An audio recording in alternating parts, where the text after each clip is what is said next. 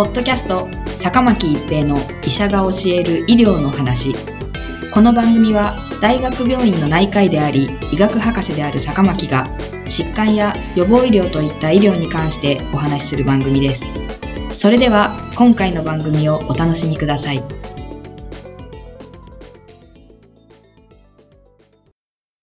皆さんこんにちは。坂巻一平です。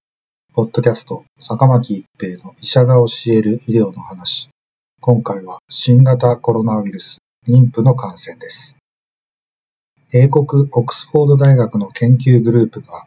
妊婦さんに関する新型コロナウイルス感染の影響を報告しました。研究に参加したのは18カ国の妊婦で、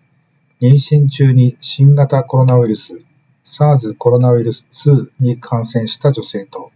同時期に妊娠したが、感染しなかった妊婦と新生児への影響を比較する研究を行い、新型コロナウイルス感染症 COVID-19 を発症した妊婦では、様々な悪影響が見られたと報告しました。研究者たちは、妊婦の SARS コロナウイルス2感染、または COVID-19 発症が、妊婦の転機と新生児に与える影響を明らかにしようと考えて、2020年3月から10月に18カ国、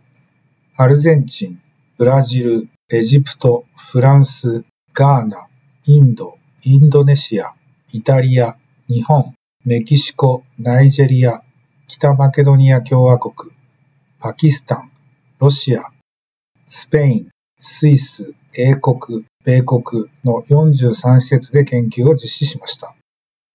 標準的なケアを受けている18歳以上の妊婦で、分娩までの期間に SARS コロナウイルス2感染陽性、または COVID-19 と判定されていた女性を感染者とし、感染者が同定された時点で速やかに妊娠週数がプラスマイナス2週間の範囲の妊婦で COVID-19 の診断は受けたことがない女性を感染者1人当たり2人選出しました。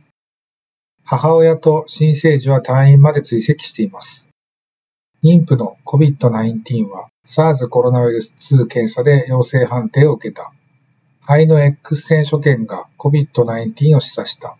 または2つ以上の COVID-19 関連症状が認められた場合としました。SARS コロナウイルス2陽性または COVID-19 と診断された706人、656人は検査で診断され、50人は2つ以上の関連症状から判定の妊婦と、COVID-19 の診断を受けていなかった1424人の妊婦が登録されました。妊娠初期の過体重は SARS コロナウイルス2陽性 COVID-19 妊婦の48.6%と非発症妊婦の40.2%に認められましたが、それ以外の人口統計学的特性はほぼ同様で、平均年齢は30.2歳でした。COVID-19 女性では、妊娠期間中に妊娠関連の高血圧と診断された患者が多く、妊娠高血圧腎症、弛緩の発症率が高く、また、抗菌薬投与を必要とする重症感染症を経験した女性が多く、ICU に入院した患者を多く認めました。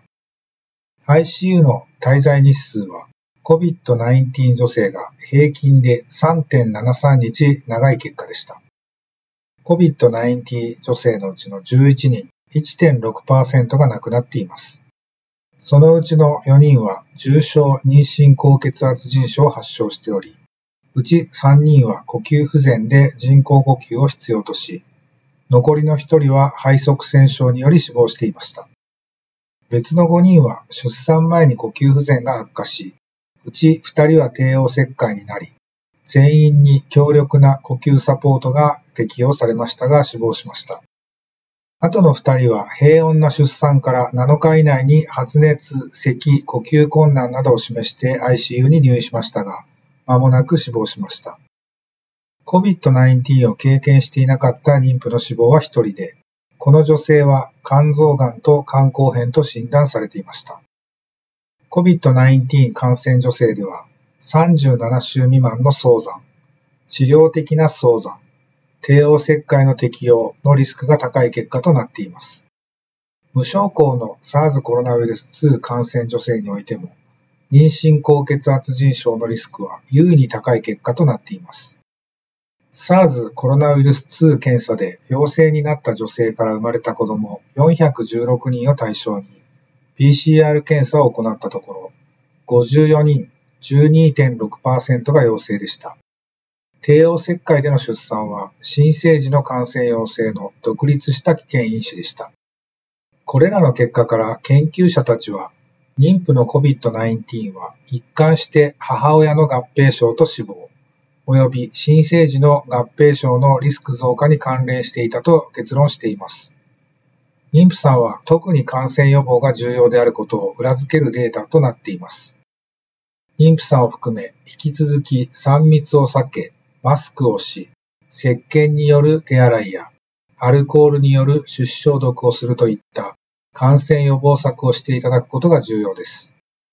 ポッドキャスト、坂巻一平の医者が教える医療の話。今回は新型コロナウイルス妊婦の感染でした。ありがとうございました。ポッドキャスト、坂巻一平の医者が教える医療の話。今回の番組はいかがでしたか？次回の番組もお楽しみに。